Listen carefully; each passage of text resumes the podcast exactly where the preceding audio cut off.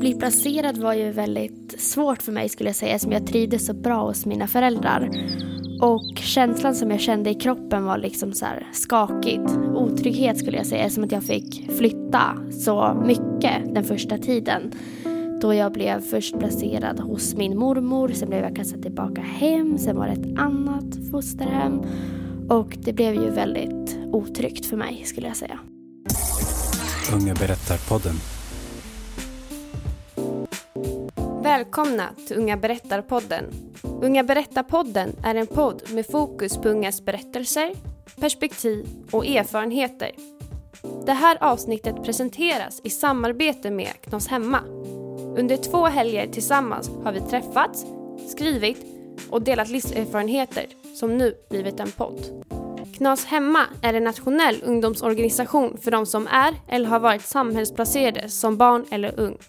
Vi lyfter fram barn och ungas egna perspektiv och erfarenheter av placering i familjehem och HVB-hem och arbetar för barn och ungas rättigheter och delaktighet i samhället. Alla som bidragit med berättelser och skapat detta avsnitt är knutna till Knas Hemma och bor i olika delar av Sverige. Unga berättar-podden.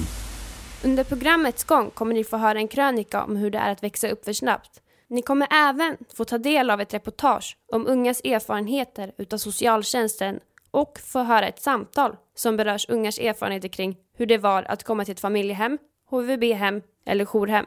Jag heter Emilia och arbetar som projektledare på Knos Hemma och jag är avsnittets programledare. Under avsnittets gång kommer ni få lyssna på när unga i Knos Hemma läser upp ett varsitt brev de skrivit till sitt yngre jag. Här kommer ni få ta del av deras tankar om hur de har haft det och vilka styrkeord de skulle behövt när de var yngre. Unga berättar-podden. Många som placeras har på ett eller annat sätt fått växa upp för snabbt. Nu kommer en av ungdomarna i Knas hemma i en krönika berätta om just det här. Att se dagens ungdomar växa upp för snabbt. Börja med droger vid 13 års åldern. Börja festa när man är 14 år. Känns och ser hemskt ut. Att man inte hinner att njuta av sin barndom medan man har chansen.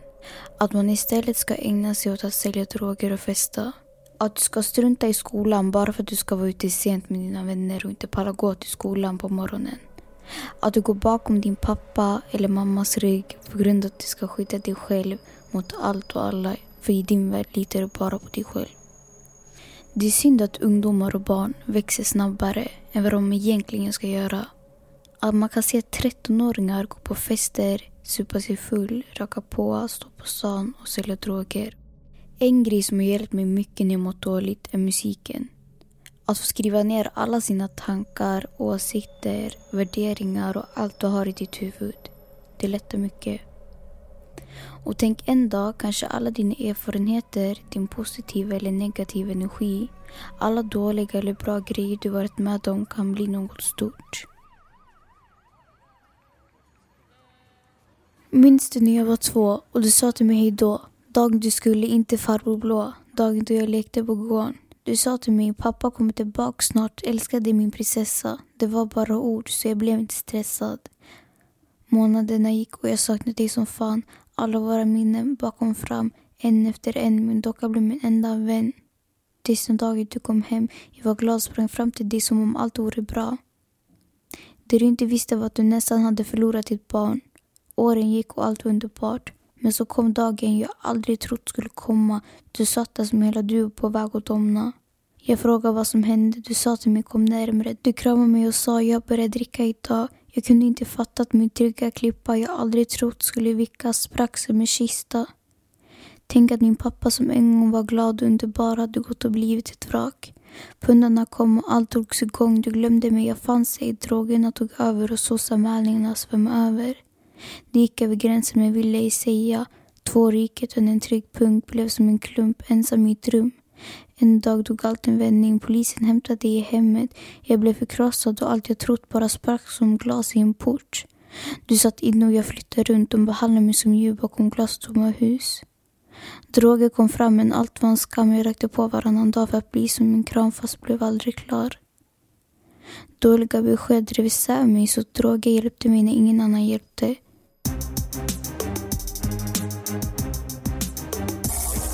Unga berättar-podden.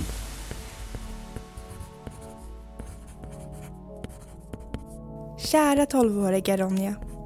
Jag vet mycket väl att allt känns tufft just nu. Men vet du vad? Allt kommer att lösa sig. Jag vet att du inte vill flytta till en ny stad tillsammans med din mamma. Jag vet att du inte känner dig som en normal tolvåring.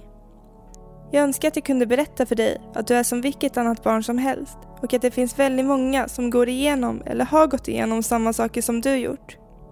Glöm inte att dina vänner älskar dig och att din mamma bryr sig om dig väldigt mycket, även fast hon ibland har lite svårt för att visa det. Om några år så kommer det att dyka upp nya människor i ditt liv och du kommer äntligen få chansen till att släppa allt och bara slappna av. Du slipper all oro och allt ansvar och du får äntligen en ärlig chans till ett bra hälsosamt liv. Du är så otroligt stark och jag är så otroligt stolt över dig. Jag hoppas att du vet om hur otroligt jävla bra du är. Kära älskade Ronja, allting kommer bli bra.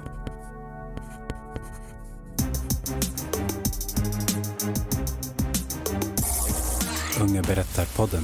I Sverige finns det över 35 000 barn och ungdomar som bor i familjehem, tillfälliga jourhem eller på ett hem för vård eller boende, även kallat HVB-hem. Orsakerna kan vara många till varför ett barn och ungdom måste flytta hemifrån och det är en rättighet som ingår i barnkonventionen för att skapa trygghet, skydd och en bra miljö för barnen. Socialtjänsten är ansvariga att utreda och hitta ett bra hem till barn och ungdomar i den här situationen. Barnets bästa är också en artikel i barnkonventionen som socialtjänsten ska följa och de som jobbar på socialtjänsten vill hjälpa barn och ungdomar att få det bra i livet. De flesta gånger går allt rätt till och barnen får ett bra liv, men ibland kan det faktiskt bli värre. Knas Hemma vill berätta om både det som fungerat och blivit bra för barn och ungdomar, men också prata om det som inte gått lika bra för att förändra eller påverka. Nu kommer ni få lyssna på ett reportage om socialtjänsten och om hur tre ungdomar upplevt kontakten med dem. Unga berättar-podden. Hejsan, vilka är ni? Jag är 16 år och jag har varit placerad på HVB i nio månader. Jag heter Ronja, är också 16 år och har varit placerad i ett familjehem i snart två år. Hur såg ni på socialtjänsten innan du hade med dem att göra? Eh, jag är ju uppväxt med att på socialtjänsten så eh, finns det SOS-tanter som jobbar där. Och eh, man skulle hålla sig långt ifrån dem för de är människor som tar barn från familjer. Så jag var väl lite påverkad av vad andra runt omkring mig tyckte och det var det de tyckte om dem. Jag var väldigt rädd för SOS. Det var SOS-tanter som skulle ta er hemifrån och eh, skicka er till Sibirien typ. Du skulle aldrig få komma tillbaka liksom. Så ja, jag var rädd helt enkelt. Hur kände ni er när socialtjänsten kom och hämtade er? De hämtade mig från stationen utan förvarning någonting och två timmar senare så var jag på ett behandlingshem liksom. Efter allt så förstod jag ju varför men till en början var jag väldigt förvånad och rädd och ledsen och det var bara ett stort känslovrak helt enkelt. Jag fick ju lite samma sak. Det var ju, de ringde mig och frågade om jag samma dag kunde flytta till, ett nytt, till en ny familj. Liksom. Och det, det var ju, jag hann ju inte smälta någonting så jag hann ju smälta liksom, en månad senare. Uh, för det kom så himla plötsligt. Hur såg du på socialtjänsten när du haft kontakt med dem ett tag och hur ser du på dem nu? Stämde de här fördomarna? Jag, eh, jag fick en eh, väldigt bra handledare som jag kände mig trygg med så alla mina fördomar försvann på ett sätt. Eh, när själva processen väl hade kommit igång. Men det tog ju så otroligt lång tid innan socialtjänsten gjorde någonting åt eh, mitt fall. Eh, för de visste ju om hur jag hade det men det tog ändå cirka ett år innan de gjorde någonting åt saken. Men eh, väl där kände jag mig ganska trygg ändå. Ja, men jag känner väl lite samma sak. Eh, till en början så de gjorde ingenting. Eh, tog fem år innan jag blev placerad. Eh, så det var väldigt jobbigt. Men efter ett tag så jag uppskattade dem ändå. De försökte väl att göra det bästa de kunde även om det inte alltid gick. Fördomarna kan stämma ibland. Jag har haft många olika socialsekreterare och vissa stämmer in helt på stereotypen och fördomarna men vissa är bara helt underbara. Litar du på socialtjänsten? Är det en myndighet som du skulle ringa om det skulle bli något problem? Jag skulle inte ringa dem om det blir något problem idag. Eh, för jag har haft så otroligt många olika eh, socialsekreterare som eh, har tagit hand om mitt fall. Eh, och jag hade ju en i början som jag verkligen litade på. Sen när hon slutade så blev det aldrig riktigt samma sak. Och eh, det känns inte riktigt. Jag skulle hellre ringa typ min mormor om det skulle bli något problem. Det är inte så att jag skulle vända mig till dem även fast de vet hur de skulle hantera det. Jag litar på dem men eh, jag skulle aldrig vända mig till dem om jag fick något problem. Jag skulle väl vända mig till någon släkting eller kontaktperson eller något sånt som får hjälpa mig och ta kontakt med dem istället för mig. För jag tror inte jag skulle klara det. Tack för er tid och för att ni ville dela med er av era berättelser.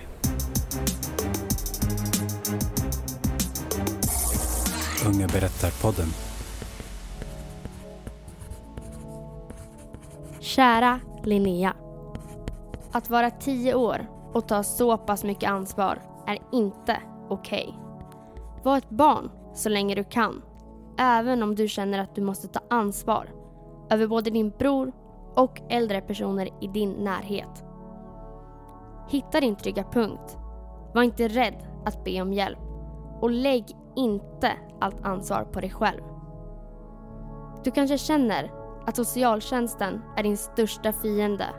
Men i slutändan är det en av dina största räddningar. Var inte rädd att berätta om hur du egentligen mår.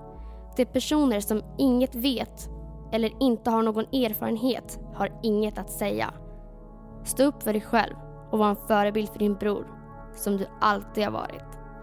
För det du inte vet och det du inte ser är att din lillebror tar efter dig och ser upp till dig. För att just du är du och för att du står upp för dig själv och andra. Tro på dig själv som du alltid har gjort.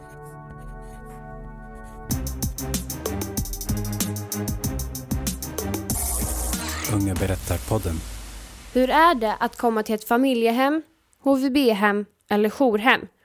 Tre ungdomar möttes upp för ett samtal om deras syn på hur det var. Unga berättar-podden. Hur var det för dig att bli placerad? Att bli placerad var ju väldigt svårt för mig skulle jag säga som jag trivdes så bra hos mina föräldrar. Och känslan som jag kände i kroppen var liksom så här skakigt. Otrygghet skulle jag säga, som att jag fick flytta så mycket den första tiden. Då jag blev först placerad hos min mormor, sen blev jag kastad tillbaka hem, sen var det ett annat fosterhem. Och det blev ju väldigt otryggt för mig skulle jag säga. Mm, okej. ja. Uh, jag var ju bara glad över att bli placerad. I alla fall till en början, för jag hade velat bli placerad under så, så lång tid. Eh, så jag var bara så otroligt glad. Allting var så bra när jag blev placerad. Även fast det kom som en chock liksom. Så var det ändå liksom, jag var ju taggad och jag ville ju få en normal familj. För att jag hade längtat efter det så länge. Mm. För att ni två blev väl båda placerade på samma dag liksom, som ni fick reda på det? Mm, jag blev det i alla fall. Ja, eller det var väl säkert bestämt lite innan men jag fick ju inte reda på det innan som sagt utan det kom ju bara att nu ska du bli placerad så de kom ju bara sparka upp dörren och sa att eh, hej, ni ska med oss.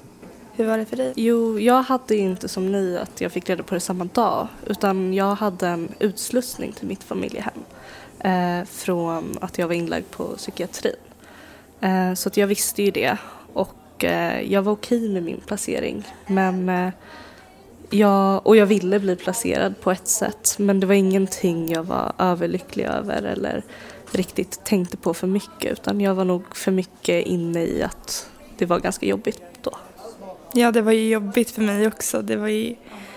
Det, det är ju inte lätt att lämna någon bara sådär liksom. Jag hade ju svårt... För mig var det jättebra, men jag hade ju svårt liksom. Jag visste ju inte hur min mamma skulle reagera och så. Det var ju jättesvårt. Ja, alltså jag hade ju inte riktigt något val skulle jag säga. Min pappa satt i fängelse och mamma kunde inte ta hand om oss helt enkelt. Men så såg ju inte jag på saken utan jag tyckte bara att jag ska bo hos mina föräldrar, det är normalt. Det är så här enligt normen, man ska bo hos sina föräldrar. Så för mig var det bara konstigt att flytta hem till någon annan och bo med andra personer. Ja, jag förstår. Du var ju också väldigt ung. Mm, jag var sju år, Ja. så det var ju en chock. Ja, det kan jag tänka. Jag var ju liksom ändå 17 så jag visste ju allting. Jag visste ju att min mamma inte kunde ta hand om mig och hur, alltså att inte Du förstod varför du blev placerad? Ja, verkligen liksom. Och jag tror att det hjälpte också väldigt mycket till att vara okej med placeringen och så. Ja, för liksom, du var ju sju. Du var ju sju när du blev placerad och då är det ju liksom, man vet inte alltid som liten vad som, varför det blir som det blir. Liksom. Ja, jag hade ju ett väldigt stort hat till socialtjänsten och polisen eftersom att de allihopa kom samtidigt när de kom och hämtade mig och min lillebror. Så jag gömde ju mig som att jag var så himla rädd eftersom de bara kom och sa Hej, ni ska med oss hoppa in i bilen, nu ska ni bo här liksom. Så det var inget som var förberett skulle jag säga. Nej, och för någon som är liten när man är ett barn då blir alla sådana där händelser också så stora. Det är ju så himla läskigt. Mm, när man är liten och inte förstår mm. något. Eftersom att jag trivdes också så var det ju väldigt så här, vad gör ni? Ja, du hade ju liksom inte den där känslan att det inte gick att vara hemma och så. Nej, det är väl lite svårt att veta vad som är normalt och hur, hur allting ska vara liksom. För mig var det ju, jag förstod ju varför jag blev placerad och jag ville ju bli placerad så det var inte, det hade kunnat vara mycket värre. Och det var ju, jag var ju ändå 14 när jag blev placerad. Så jag hade ju, jag visste hur det skulle se ut i en normal familj, på ett ungefär i alla fall, även fast jag inte hade upplevt det. Så när jag väl kom till familjen så var det lite så här... Även fast jag visste att jag hade, jag hade ju sett hur mina vänner hade det. Och de hade ju ändå normala familjer, de mådde bra och så. Men ändå så var jag så ovan med att någon tog hand om mig och att allting var som det skulle vara. Så det var lite så här, varför tar ni hand om mig för? Varför lägger ni energi på mig? Jag kan ta hand om mig själv liksom, lite så. Men något som också hände när man flyttade så här, det var ju att vännerna reagerade väldigt hårt. Eller så de blev ju så här, vadå, varför ska du bo där för? Och sen, det kom ju till fördomar när man flyttade. För de trodde ju att jag var problembarnet då, fast egentligen var det inte mitt fel. Nej, och så hade ju jag med min släkt också, eller vad man ska säga. Alla visste ju inte varför jag blev placerad. De vet ju inte att det inte funkade hemma för mamma, utan de visste att jag mådde dåligt och att jag hade varit på ett visst sätt när jag var liten. Ehm, så att det var väldigt mycket dömande från andra liksom och förstod inte att det inte bara var jag som var ett problembarn utan det var hela hemsituationen. Och det är tufft att behöva liksom bära på det att alla tror något dåligt om en. Liksom. Alla tror att man själv är problemet och tar lite avstånd ändå. Jag hade ju många vänner som inte vågade komma och hälsa på mig när jag behövde dem för att de, de visste inte hur de skulle reagera även fast de inte behövde behandla mig på något annat sätt bara för att jag hade fått en ny familj liksom. Jag ville ju bara att allting skulle vara som vanligt för för mig så det enda som ändrades var att jag hade fått, eller bara, jag hade fått en ny familj och jag mådde bra men jag var ju fortfarande samma person. Precis, och när man blir placerad, alltså man behöver ju den där tryggheten eller i alla fall en del av sitt liv om man har något som är tryggt och då att ens vänner inte kommer och hälsar på eller att man att man liksom inte känner att man har någon då blir det ju mycket tuffare även fast man tycker att det är bra i familjehemmet. Jag vill bara fråga hur ni mår efter allt. Eh, Jag mår bra. Jag har ju som sagt flyttat hem och allting flyter på. Men jag känner att, ja, som jag sa tidigare, det här har gjort mig till den jag är idag och det är jag tacksam över och socialtjänsten har ändå gjort ett bra jobb trots att jag hatade dem förut. Och du har kanske fått en helt annan syn liksom. Från när du var liten så hade du väl kanske en annan syn på SOS och så tänker jag. Ja, jo, jag skällde på dem väldigt mycket men nu så känner jag mig ändå tacksam att de ändå har varit där. Jo. Och du? Ja, jag mår väldigt bra. Jag har ju mått bra liksom under hela processen också fast det har varit jobbigt. Jag har liksom inte vetat riktigt hur, mest liksom tänkt på mamma och så men hon mår ju också bra liksom. Hon mår ju bra för att jag mår bra. Och jag har inte haft några problem alls utan jag har, det har bara varit positiva saker. Hela liksom den här grejen har varit bra för mig. Ja, alltså, ja, jag sa ju redan det lite att ja, jag tror inte liksom att jag hade varit vid liv om inte den här placeringen. Så att efter allting, liksom efter ja, en barndom som har varit väldigt jobbig och så, så att, tror jag liksom att allt det här har ändå gjort mig väldigt stark. Och jag har ju tagit ur mig väldigt mycket och jag mår väldigt bra, särskilt jämfört med det. Visst, jag behöver fortfarande stöd och hjälp. Men alltså jag är ju... Alltså jag är Det kan ju vilken människa som helst behöva. Ja, precis. Och jag är 19 och jag klarar av att gå i skolan och klarar av allting nu liksom. Så att jag, är, jag är väldigt tacksam över det. Och, eh, det känns så skönt också att veta att man har det där stabila. Jag kommer ihåg, jag fyllde år för några dagar sedan. Och då så hade mitt familjehem, de kom in med lite så presenter på morgonen. Och det var liksom så här, jag sket egentligen i presenterna men alltså jag, jag var så himla glad inuti att bara några kom och liksom sa grattis. Och, och det är liksom, jag tror att det finns den styrkan att det finns de som bryr sig. Det har tagit mig väldigt, väldigt långt i livet liksom. Jag är jätteglad över att jag blev placerad. Fast de där första månaderna ja, var bland de läskigaste grejerna. Alltså, jag, alltså att få en familj och veta att det kan försvinna, särskilt när man är jourplacerad. Och liksom, så, det var ju totalt alltså, så jobbigt. Men ja, i slutet av dagen så är det, alltså, var det fantastiskt att bli placerad.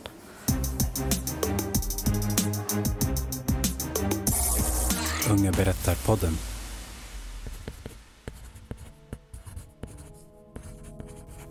Finaste nioåriga Agnes. Jag vill börja med att säga att du är så himla stark. Och ja, jag känner dig och jag vet att du nu slutat lyssna och inte tror på mig när jag säger att du är stark. Så därför tänker jag berätta för dig om den styrka jag vet att du har men som jag också vet att du just nu inte ser. Varje dag så klankar du ner på dig själv med tankar om hur dålig du är och att du inte förtjänar att bli älskad. Det började genom att du hört dessa ord från mobbare i skolan men också även hemma av mamma och pappa. Dessa tankar kommer såklart få dig att hata dig själv ännu mer och du kommer snart helt slukas in i en värld full av självhat. Du kommer även intala dig själv om att allt är ditt fel. Det är till exempel ditt fel att mamma är så kall och aldrig vill vara med dig. Och det förstår man ju, för vem skulle vilja vara mamma till någon som misslyckats som du? Nej, ingen. Ja, tänker du. Men det är inte bara ditt hat mot dig själv eller din mammas frånvaro och kalla sida som du kämpar med. Du kommer snart även utsättas för flera övergrepp och det kommer fortsätta i flera år. Du kommer känna dig helt ensam och du kommer inte se hur livet kommer bli bättre. Du kommer växa upp för fort och aldrig känna dig älskad eller sedd hemma. Men trots allt detta så går du till skolan, du ler, du skrattar, du finns där för dina vänner och du överlever. Det är den styrka jag pratade om i början. Den där styrkan bär du alltid på Agnes. Och när allt känns tufft och jobbigt så kan du alltid hitta tillbaka till din styrka. Jag vill bara berätta en sak till. Du är inte svag om du ber om hjälp. Så vänta inte för länge på att sträcka ut din hand när du känner att du tappat din styrka. Det finns många som bryr sig och det finns hjälp att få. Guds skull Agnes, du är inte till besvär. Ge inte upp hoppet. Om tio år så kommer du ha en ny familj som bryr sig. Och du kommer inte behöva kämpa ensam längre. Du klarar detta tjejen. Det vet jag.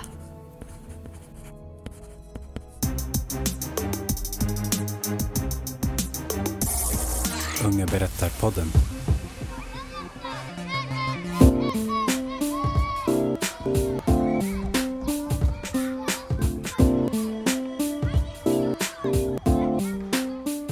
Vi hoppas att ni har fått en inblick och förståelse kring hur vi ser på att bli placerad, att ha kontakt med socialtjänsten och hur det påverkar en att växa upp snabbt. Kanske det kan hjälpa någon där ute som är i liknande situation. Ni har lyssnat på Unga Berättar-podden. Personerna som är med i programmet heter egentligen någonting annat. Håll utkik på våra sociala medier för nästa avsnitt. Tack för oss!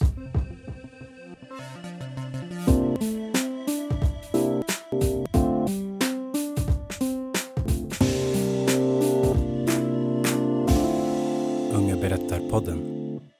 Unga Berättar-podden produceras av Unga Berättar som är en del av Kulturskolan Stockholm.